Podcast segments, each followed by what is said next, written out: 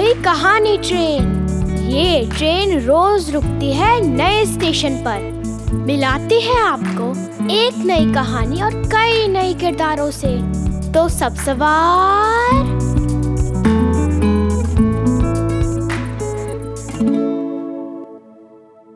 आज की हमारी कहानी है रेखता फाउंडेशन से। कहानी का शीर्षक है, एक पुरानी कहानी। और इसे लिखा है कुर्तलैन हैदर ने। लाखों बरस गुजरे। आसमान पर उत्तर दिशा की तरफ़ सफ़ेद बादलों के पहाड़ के एक बड़े गार में एक बहुत बड़ा रीछ रहा करता था। ये रीछ दिन भर पड़ा सोता रहता और शाम के वक्त उठकर सितारों को छेड़ता और उनसे शरारतें किया करता था। उसकी बदतमीजियों और शरारतों से आसमान पर बसने वाले तंग थे। कभी तो वो किसी नन्हे से सितारे को गेंद की तरह लुढ़का देता और वो सितारा कलाबाजियाँ खाता दुनिया में आ गिरता, या कभी वो उन्हें अपनी असली जगह से हटा देता। और वो बेचारे इधर उधर भटकते फिरते। आखिर एक दिन तंग आकर वो सात सितारे जिन्हें सात बहने कहते हैं, चाँद के अकलमंद बूढ़े आदमी के पास गए और रीछ की शरारतों का ज़िक्र करके उससे मदद चाही। बूढ़ा थोड़ी देर तो सर खुजाता रहा। फिर बोला अच्छा मैं शरारती को देख लूँगा। तुम फ़िक्र ना करो। सातों बहनों ने उसका शुक्रिया अदा किया और खुश खुश वापस चली गईं।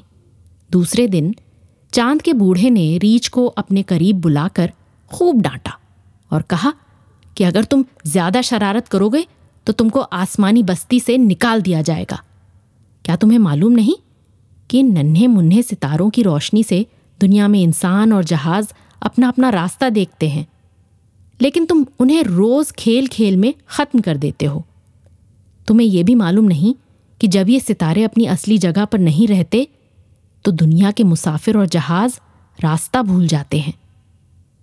मियाँ रीच ने इस कान सुना और उस कान निकाल दिया और कहकहा मार के बोला, मैंने क्या दुनिया के जहाज़ों और मुसाफिरों की रोशनी का ठेका लिया है? जो उनकी फ़िक्र करूँ। ये कहकर रीछ चला गया। जाने के बाद बूढ़े ने बहुत देर सोचा कि इस शरारती को किस तरह काबू में लाऊं। फ़ौरन उसे ख्याल आया कि ओरायन देव की मदद लेनी चाहिए।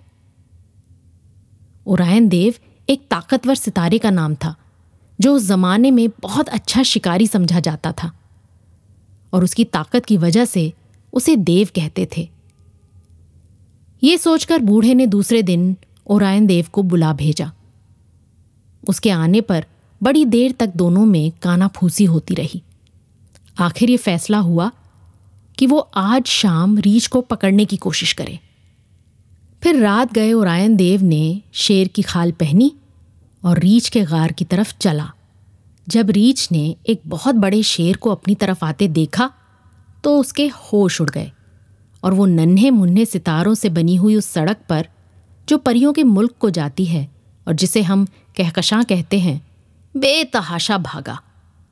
आखिर बड़ी दौड़ धूप के बाद ताकतवर शिकारी ने मियाँ रीछ को आ लिया और उनको पकड़कर आसमान पर एक जगह कैद कर दिया, जहाँ वो अब तक बंधे खड़े हैं।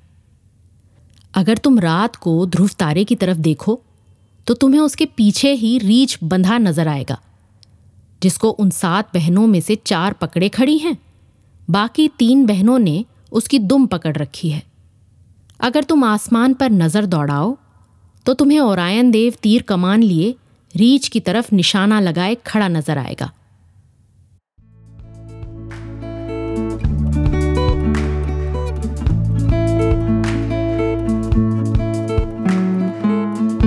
आशा है ये कहानी आपको पसंद आई होगी।